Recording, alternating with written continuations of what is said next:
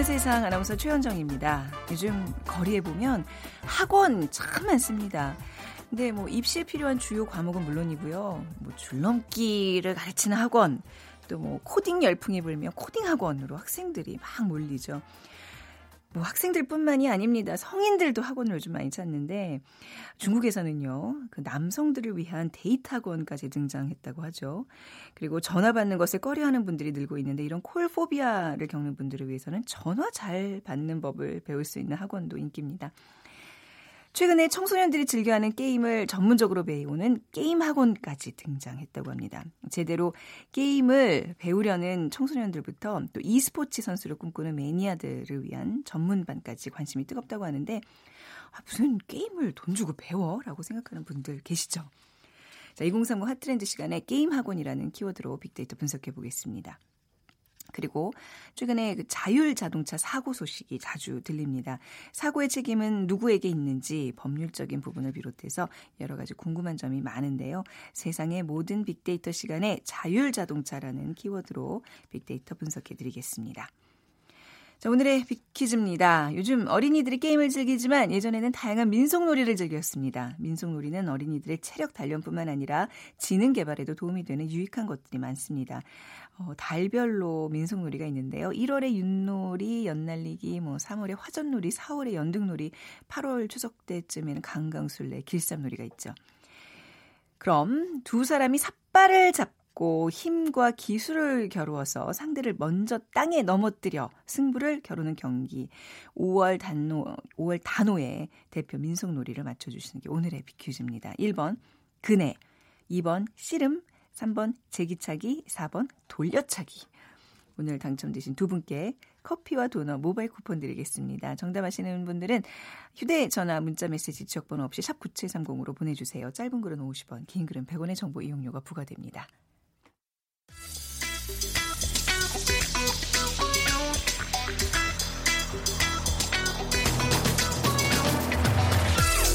오늘 여러분이 궁금한 모든 이슈를 알아보는 세상의 모든 빅데이터. 연세대 박희준 교수가 분석해드립니다. 연세대학교 산업공학과 박희준 교수 나오셨습니다. 어서 오세요. 네, 안녕하십니까. 네. 자율주행차 그 얘기만으로도 되게 가슴 벅차고 언젠가 나도 거기 올라타 보겠다는 상상들을 많이 하시는데 이게 요즘 사고 소식이 연이어 들리고 있어요. 예. 네. 에, 지난 20일이었습니다. 현지 시각으로요. 네. 미국 캘리포니아주에서 테슬러 자동차가 도로에서 이탈해서 울타리를 뚝 뚫고 연못에 빠지는 사고가 있었는데 어떻게 됐어요 운전자는요? 남성 운전자가 사망을 했습니다. 네. 그래서 이제 경찰 당국은 이 교통사고를 처리하면서 자율주행 여부를 지금 조사하고 있고요. 그러니까 충돌 당시 사고 차량이 테슬라의 부분 자율주행 모드로 어, 운행이 되고 있었는지 네. 아니면 운전자가 과속을 했거나 음주 상태였는지 음, 그래서 네네. 지금 사고의 원인을 조사 중인데요. 아직 사고의 원인은 나오지 않았지만 일단은 그 자율주행차 부분의 자율주행 모두가 가능한 테슬라의 자동차가 사고를 일으켰다는 점에서 또 주목을 받고 있고요. 네. 그리고 테슬라 자율주행 자동차 사고가 지금 계속 발생을 하고 있는데 지난 3월 캘리포니아 주에서도 또 테슬라 차량이 도로 분리대를 들이받고 다른 차량과 충돌하면서 네. 운전자가 사망을 했고요. 음. 그런데 이 사건은 당시 사고 직전에 차량의 자율주행 모드가 켜져 있던 것으로 이제 아. 확인이 됐었죠. 네. 그래서 최근에 앞서 말씀하신 것처럼 자율주행차들의 사고가 이어지면서 회의론이 등장하고 있는데요. 근데 우리가 생각을 해보면 사실 한 해 동안 에, 운전자가 운전자의 부주의로 네. 사망하는 그 사망자 수가 음. 2차 세계 대전 중에 1년간 사망자 수와 같답니다. 네네. 그러니까 뭐 한두 건의 지금 자율주행차의 어떤 사고를 통해서 네. 자율주행차 회의론을 얘기하기에는 아. 조금 어, 섣부른 감이 없지 않아 있는 것 같습니다. 하지만 어떤 이런 신기술 도입을 앞두고 우리가 굉장히 신중해야 되는 차원에서는 이런 또 사고를 쉽게 그렇죠. 예, 간과할 수는 없는 거잖아요. 그죠? 자율주행차가 이렇게 상용화가 되면 이런 교통사고 처리는 어떻게 지금은 될까요? 이제 네. 운전자 과실 네. 의해서 운전자 과실인가요? 아니면 이건 제조사 과실인가요? 어떻게 그러니까 지금까지는 네. 이제 운전자 과실을 기준으로 네네. 하는데 앞으로는 이제 자율주행차가 상용화되게 되면 네. 운전자의 과실일 수도 있고요. 음. 그러니까 조금 전에 사례처럼 그 부분 자율주행 모드인 예, 예. 경우에는 예. 운전자와 그 다음에 자율주행차를 생산하는 생산 업체가 음. 동시에 이제 책임을 나누어질 가능성도 있고요. 네. 그리고 앞으로 완전 자율주행차 시대가 도래하게 되면 음. 아마 운전자는 그 사고의 책임을 로부터 어, 자유로워질 수가 있을 것 같고요. 네. 하지만은 차량을 생산하는 완성차 업체 그리고 도로, 교통, 인프라를 운영하는 음. 뭐 이통사를 비롯한 그런 운영 업체 네. 등이 예, 자동차 사고의 책임을 나누어질 가능성이 굉장히 큽니다. 그래서 지금도 네. 그 손해보험사들은 수년 후에 다가올 그 음. 자율주행차 시대에 맞춰서 네. 지금 어떻게 보험 약관을 개정해야 될지에 대한 많은 고민들을 하고 있습니다. 그게 지금 자율주행 모드를 껐다가 켰다가 할 수 있다는 거잖아요. 그러니까 예, 이제 예. 완전한 건 아니고 반자동 자율 맞습니다. 자동차라고 봐야 되는 예. 건가요? 어떤 특징이 있어? 언제 그럼 켜는 거예요, 이거는? 그래서 지금 뭐 네. 사실 자율주행차라고 하는데요. 네. 굉장히 그 포괄적으로 우리가 지칭하는 얘기고 어 그러니까 0부터 5까지의 그런 단계가 있어요. 예. 그러니까 레벨 0 같은 경우는 자율주행 기능이 전혀 없는 일반 차량을 얘기하고요. 레벨 1 같은 경우에는 이제 자동 브레이크, 자동 음. 속도 조절이 가능한 네. 그러니까 운전의 어떤 보조 기능으로서의 자율주행을 얘기합니다. 음. 그 이전에 우리가 사용했던 그 속도 조절 장치 뭐 이런 것들이 이제 포함될 수 있겠고요. 네. 그다음에 이제 레벨 2와 레벨 3 같은 경우에 부분 자율주행이 가능하고 운전자의 상시 감독이 필요합니다. 음. 그리고 이제 탑승자가 제어가 필요한 경우에는 네. 탑승자가 네. 차에 이제 신호를 보내는 그런 상황이 되겠고요. 지금 국내에서 선보이고 있는 자율주행 차들도 네. 이제 부분 자율주행이 가능한데 손을 놓고 주행을 하다가도 어, 몇 초가 지나게 되면은 네. 에, 그 신호음이 들려요. 그때마다 음. 한 번씩 에, 핸들을 잡아줘야 되는 네네. 그러한 지금 단계인데 그러니까 반자동으로 예, 그것이 네네. 이제 한 레벨 3 정도에 해당될 것 같고요. 네. 레벨 4에 이르게 되면은 이제 고도의 자율주행, 그러니까 주변 환경에 어떤 관계 없이 운전자의 제어가 불필요한 상황에서 음. 이제 운전이 가능한 상황. 그래서 우리가 대부분 이제 레벨 4에 이르게 되면 우리가 지금 얘기하는 에, 자율주행차가 상용화된다라고 이제 음. 보시면 될 것 같고 네. 레벨 5는 뭐냐면 사람이 타지 않고도 네. 예, 운행될 수 있는 상태를 이제 레벨 5라고 자동차끼리 이제 돌아다니는 거예요. 뭐 타요 타요 보는 건가요? 자기들끼리 말하고 돌아다니고. 우리나라를 네네. 포함해서 네. 대부분 네. 국가가 가지고 있는 도로교통법이 70년대 초반에 마련된 그 빈 협약에 의해서 만들어진 건데 네. 대부분 도로교통법이 운전자를 지금 사람으로 규정하고 있거든요. 음, 네. 근데 미국 같은 경우에는 지금 애리조나 주가 이제 사람 또는 소프트웨어로 도로교통법을 음. 규정을 했, 개정을 했고요. 캘리포니아나 여타 몇 개 주도 지금 이제 도로교통법을 개정하는 상황인데 일론 머스크의 예언대로 한동안은 네. 이제 사람과 소프트웨어가 그 자동차를 운전하는 시대가 에, 에, 만들어지겠지만은 어느 일정 시점을 지나면 아마 어, 도로교통법이 바뀌어서 사람의 운전을 금지하는 어, 그러한 시대가 올 수도 있을 것 같습니다. 예. 그 자율 주행이 사실 그 빅데이터가 많이 활용되는 거잖아요. 그러니까 우리가 이전 내비게이션 참 신기하게 들여다봤는데 그게 결국 빅데이터의 집약체인데 지금 이 자, 자율 자동차도 마찬가지인 거죠. 그렇죠. 어. 아까 말씀드린 그 레벨 4, 레벨 5의 네. 자율 주행차가 상용화되게 되면은 네. 지금의 자율 주행차 같은 경우는 여러 가지 차에 부착된 센서를 통해서 차 주변의 어떤 도로 상황을 인식하고 음. 거기에 맞춰서 차를 제어하게 되는 되는데요. 네. 앞으로 이제 내년에 그 5세대 이동통신이 상용화되게 되면 이제 자동차와 다동차가 서로 교신을 하면서 네.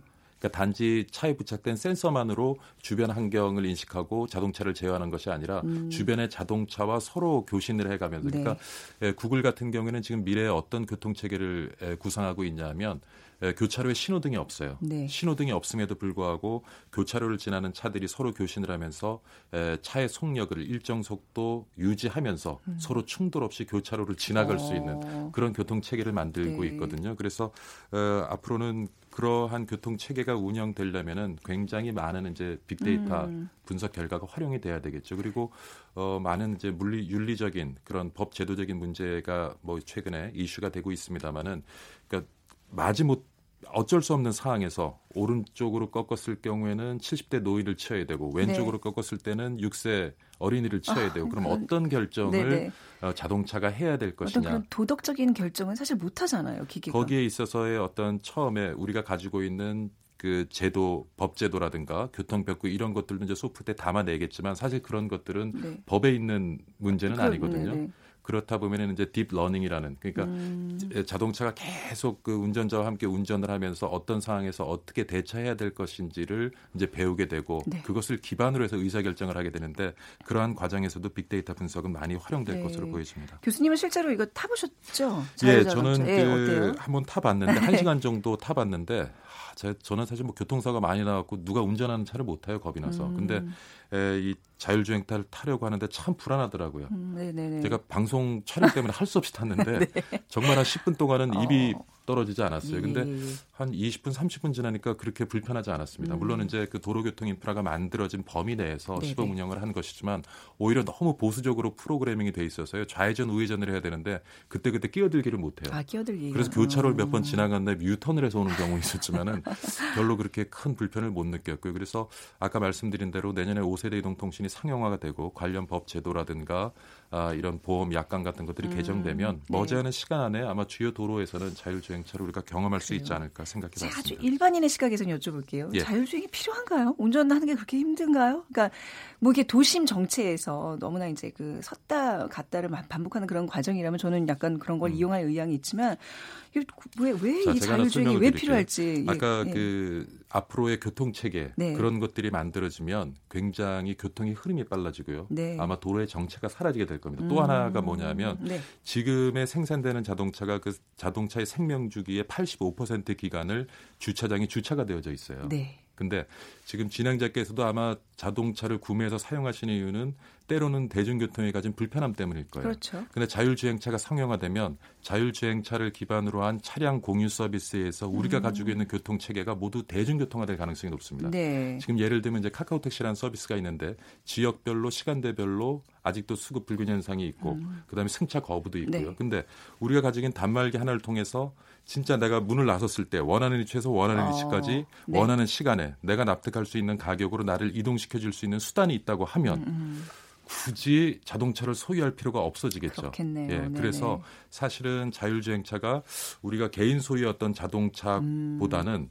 자율주행차가 진짜 상용화되기 시작하면 차량 공유 서비스에서 네. 우리의 지금 교통 체계가 완전히 대중교통화될 가능성이 네, 높고요. 네. 그래서 전문가들은 앞으로 10년 안에 미국의 자동차 음. 소유도 음. 지금의 한 45% 수준까지 떨어질 것이다라는 네. 예측을 내놓고 아, 있습니다. 어떤 그 교통의 개념이 그러니까 완전히 달라질 수 거예요. 있다는 예. 얘기군요. 네. 자, 자율주행차 우리가 뭐 사고 얘기로 시작했지만 뭐 언젠가는 이게 이런 것들이 다 보완이 돼서 정말 우리 인간의 또 편리함을 가져다 주는 그런 기술로 좀 거듭나기를 바라겠습니다. 자, 연세대학교 산업공학 정신과 박희준 교수였습니다. 감사합니다. 네, 감사합니다.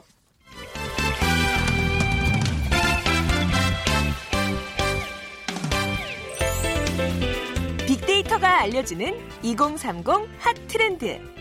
빅커뮤니케이션 전민기 팀장이 분석해드립니다. 네, 전민기 팀장 나오셨어요. 안녕하세요. 네, 반갑습니다. 전민기입니다. 네, 빅퀴즈 내주세요. 네, 요즘 어린이들은 짬이 나면 게임을 즐깁니다. 네. 하지만 예전엔 다양한 민속 놀이들을 즐겼는데요. 민속 놀이는 어린이들의 체력 단련뿐만 아니라 지능 개발에도 도움이 되는 유익한 것들이 많습니다.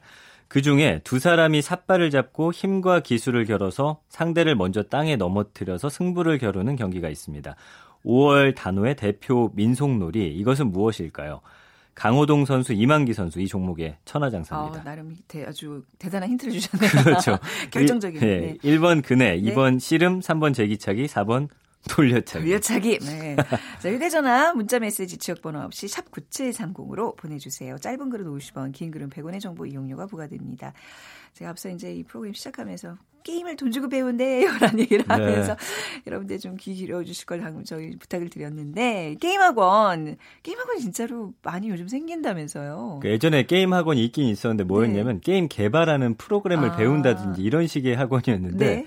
지금 말씀드리는 게임학원은 진짜 현재 하고 있는 게임 그 네. 게임을 능숙하게 하기 위해서 음. 배우는 거예요. 네. 예를 들어서 요즘에 이제 인기 있는 것들이 뭐 배틀그라운드 이 총싸움 하는 거고요. 네.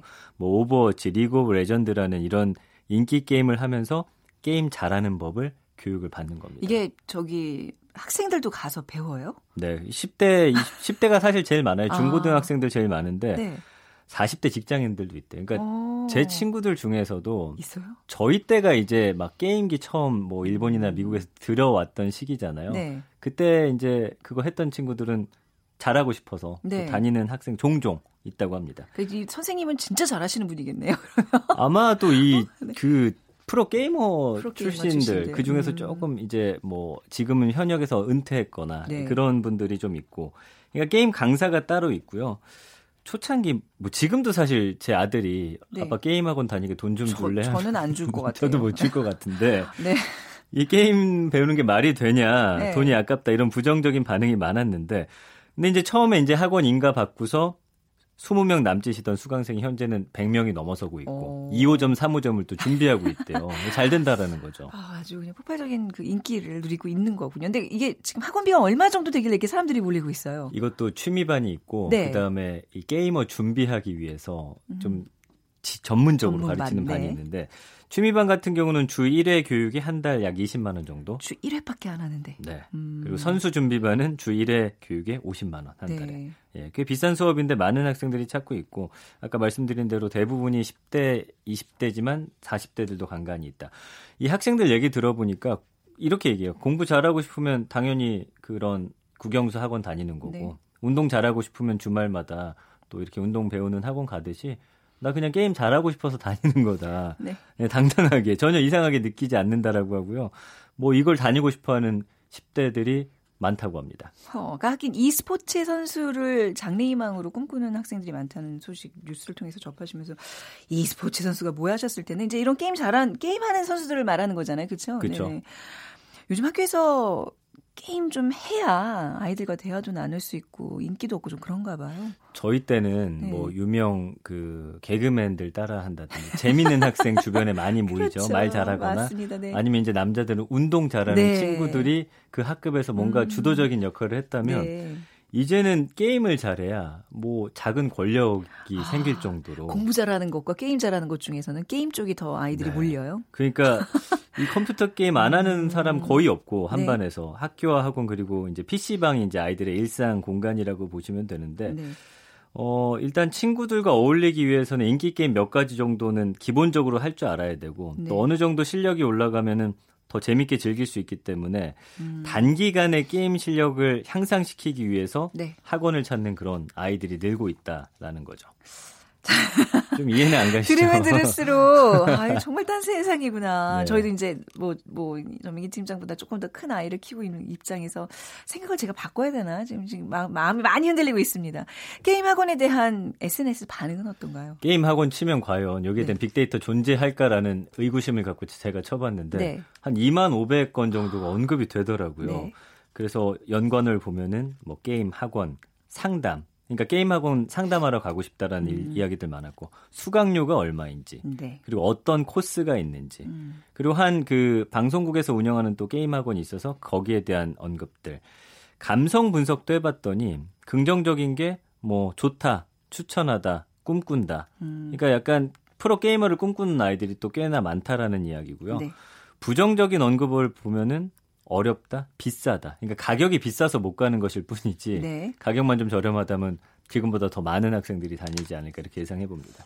게임이 한동안 이렇게 굉장히 폭발적인 성장을 보이다가 뭐 셧다운제 뭐 이런 걸로 조금 주춤하는 그랬죠. 듯했는데 네. 다시 지금 게임 산업의 성장이 폭발하고 있는 것 같아요. 그게 느껴지네요. 네. 그런 게 이제 우리나라에서는 뭐가 잘 나가는지를 네. 봤을 때 사교육 학원이 어, 얼만큼 맞습니다. 등장하는지 그렇죠. 코딩 학원 막 등장했잖아요. 그렇죠. 네네. 게임 학원이 등장했다라는 건 게임 이 산업이 그만큼 지금 너무나 커졌다라는 거고요. 어, 문화체육관광부하고 한국콘텐츠진흥원이 지난해 12월 발표한 2017 대한민국 게임 백서를 봤더니 네. 2016년에 국내 게임 시장 규모가 10조 8천억 원 정도였는데 이게 지난 2008년에 5억밖에 안 됐어요. 음. 그러니까 8년 만에 두 배 가까이 아, 그러니까 5조, 5조죠. 그러니까 이 추세라면은 2018년에는 11조 원을 훌쩍 넘길 것으로 지금 예상이 되고 있습니다. 전민기 팀장이 이제 뭐 게임을 좋아한다기보다도 이런 트렌드를 잘 알기 때문에 제가 뭐 그때 여쭤봤었잖아요. 어린이날 즈음해가지고 아이가 원하는 게임기가 있는데 사줘도 될까 했더니 요즘 많이들 해요. 그래서 이제 그 말 믿고 사줬더니 네. 아니나 다를까 그것만 붙잡고 있거든요. 어떡하죠? 근데 또 이런 얘기 들어보니까 이거를 너무 이렇게 음성화하고 이렇게 부정적으로 생각하지 말고 네. 아이에게 뭐 적당히 장려는 해야 되나? 뭐. 근데 아무튼 요즘 프로 게이머들이 그 뭐 아이돌 못지않은 인기를 또 얻고 있다면서요. 여기 이제 몇몇 인기 있는 프로 게이머들 보려고 네. 외국에서 들어와요. 어, 아, 네. 그렇더라고요. 중국에서는 네네. 이게 팬들이 뭐 한 20명, 50명이 이 사람이 하는 경기 직접 보기 위해서 지금 상암에 가면은 네. e스포츠 게임장이 있거든요. 게임장이 있더라고요. 네, 네. 거기 몰려가지고 네. 입장료 내고 들어가서 응원하고 네. 중국에서부터 날아와가지고 네. 홍콩에서 와가지고 그 사람하고 사진 한번 찍고 그쵸? 가는데 그 좋은 자리 차지하려고 뭐 오래 기다리고 이러더라고요. 맞아요. 근데 이제 이 프로 게이머 중에 이상혁 선수라는 선수가 있는데 이 사람이 이제 되게 유명해요. 게임명이 페이커라는 사람인데 음, 네. 전 세계적으로 유명하고 지금 연봉이 거의 50억 가까이 아, 되고 있어요. 어, 웬만한 정말 프로 선수, 그러니까 운동 선수들만큼의 벌이가 되는군요. 워낙 이 시장이 크고 와. 중국에서 또여 시장을 굉장히 또 크게 바라보기 때문에 네. 한국 프로 게이머들을 큰 연봉 주고서 빼가요. 막 두 배씩 주고 데려가고. 이거네. 이거네. 그 생각 못했을까. 근데 이거는 정말 네. 극소수인데, 네. 그 지난번에 홍진호 씨 프로게임 1세대 네네. 나와서 얘기 들어보니까 그때만 해도 우승 상금이 뭐 2천만 원 정도 했다면 네. 지금은 뭐 5억. 10억. 예, 네, 이렇게 되니까. 네. 지금 국내에서 최고 인기 스포츠가 프로야구인데 여기서 이제 톱스타 선수 이대호 선수의 연봉이 한 40억이라고 한다면 아 그럼 저기 프로 야구 선수보다도 연봉이 높은 거군요 지금 그러니까 잘 나가는 최고 넘어섰어요. 탑, 탑은요. 네. 네. 그래서 웬만한 프로 선수만큼의 네. 돈 받고 활동 중이고요. 국내 게이머는 이제 한국뿐만 아니라 미국, 유럽, 중국, 대만 이 해외에서 최고 대우 받으면서 진출해서 활동하고 있고요. 네. 게임 학원 수강생이 증가하는 거 이렇게 e스포츠 시장 급속적인 음. 확장. 한때 우리 박세리 선수가 네. 골프로 이름 날렸을 때 우리 아이들 네, 골프 네. 시켰죠. 그때 이제 박세리 키즈들이 지금 네. 전 세계에서 활동하고 있잖아요. 네. 그러니까 게임도 이 페이커를 따르는 음. 이 아이들이 언젠가는 또 전 세계를 호령하는 어. e스포츠의 또 최고봉이 될 수 있습니다. 엄마가 좀 이런 선진적인 생각을 갖고 마음을 열고 아이를 이렇게 교육시키면 가능성이 있는 건가요? 전 지금 거의 무슨 자녀 상담을 하는 것 같은 눈빛으로 전민기 팀장을 근데 이게 사실 극소수잖아요. 그렇죠. 아이돌 뭐 성공했다고 해서 다들 뭐 댄스 학원 음. 다니고 하는데 네. 쉬운 일만은 아닐 거예요. 아, 예. 맞습니다. 근데 지금 e스포츠 이 상금 얘기를 하셨는데 네.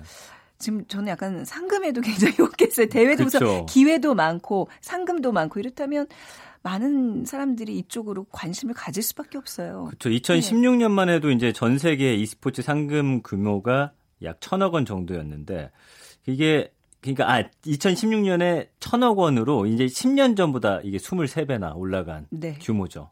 천억 원 음, 대단한 수치잖아요. 음. 그래서 USA 투데이 자료를 봤더니 지난해 이 월드 챔피언십 결승전을 본 관객이 2,700만 명. 네.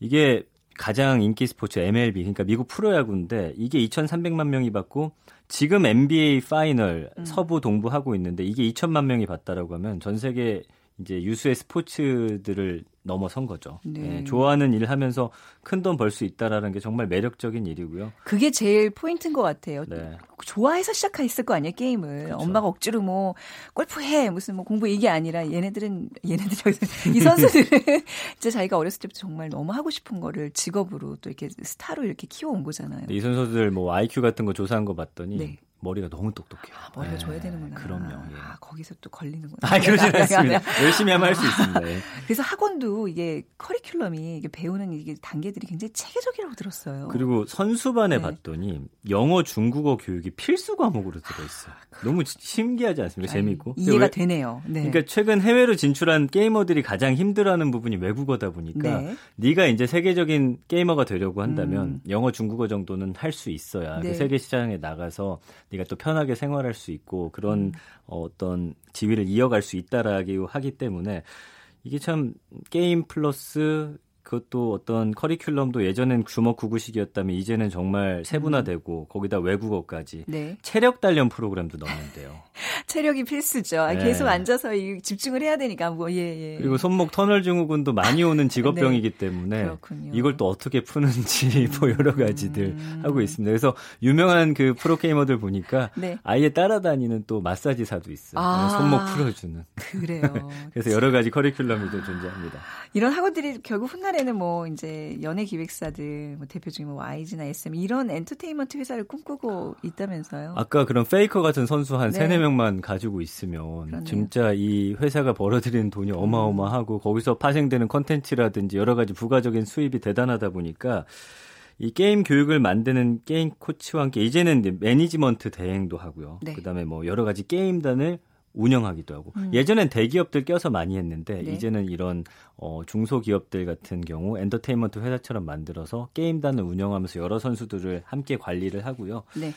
게임계에서 일할 수 있는 또 그런 여러 가지 또 어, 일적인 것들이 창출이 되고 네. 또 창업하고 싶다는 그런 학생들이 이런 게임단을 좀 음. 만들고 싶어하는 경우도 있고 부정적인 시선이 여전하지만 네.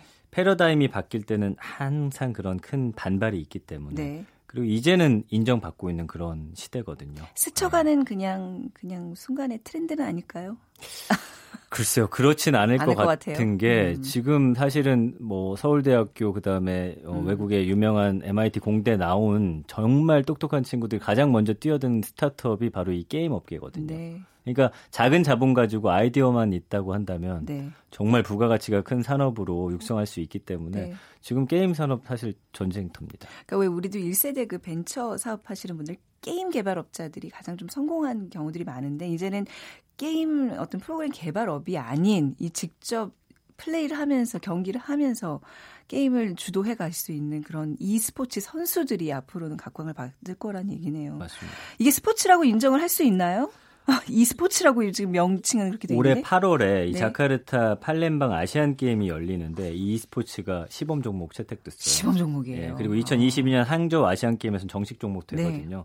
네. 그러니까 이제는 게이머들이 국위 선양을 하게 될 날이 얼마 남지 않았고 네. 그 중심에 우리나라 이 스포츠 선수들이 있을 것이고 네. 이제는 당당히 스포츠로 음. 자리매김했습니다. 정말 제목에 걸맞네요. 2030 핫트렌드 오늘 게임 학원에 등장에 관한 이야기 들어봤습니다. 오늘 말씀 잘 들었습니다. 고맙습니다. 오늘 아, 비퀴즈 정답은 씨름입니다. 어, e스포츠 얘기하다 갑자기 씨름 얘기하니까 근데 저는 그 와중에도 이런 민속놀이는 꼭 모두가 잊지 말고 즐기셨으면 좋겠어요. 6875님 요즘 학교에서 민속놀이를 방과 후 수업으로 하는 곳이 늘었습니다. 아이들도 무척 재밌어합니다. 3185님 바닷가가 고향이어서요. 어렸을 적 바닷가 모래밭에 모여서 친구들과 씨름을 했습니다. 하시면서 옛 추억들 또 떠올려 주셨어요. 두 분께 커피와 도넛 모바일 쿠폰 드리겠습니다. 오늘 마무리 곡으로 김광진의 동경소녀 준비했어요. 저는 내일 오전 11시 10분에 다시 오겠습니다. 지금까지 아나운서 최현정이었어요. 고맙습니다.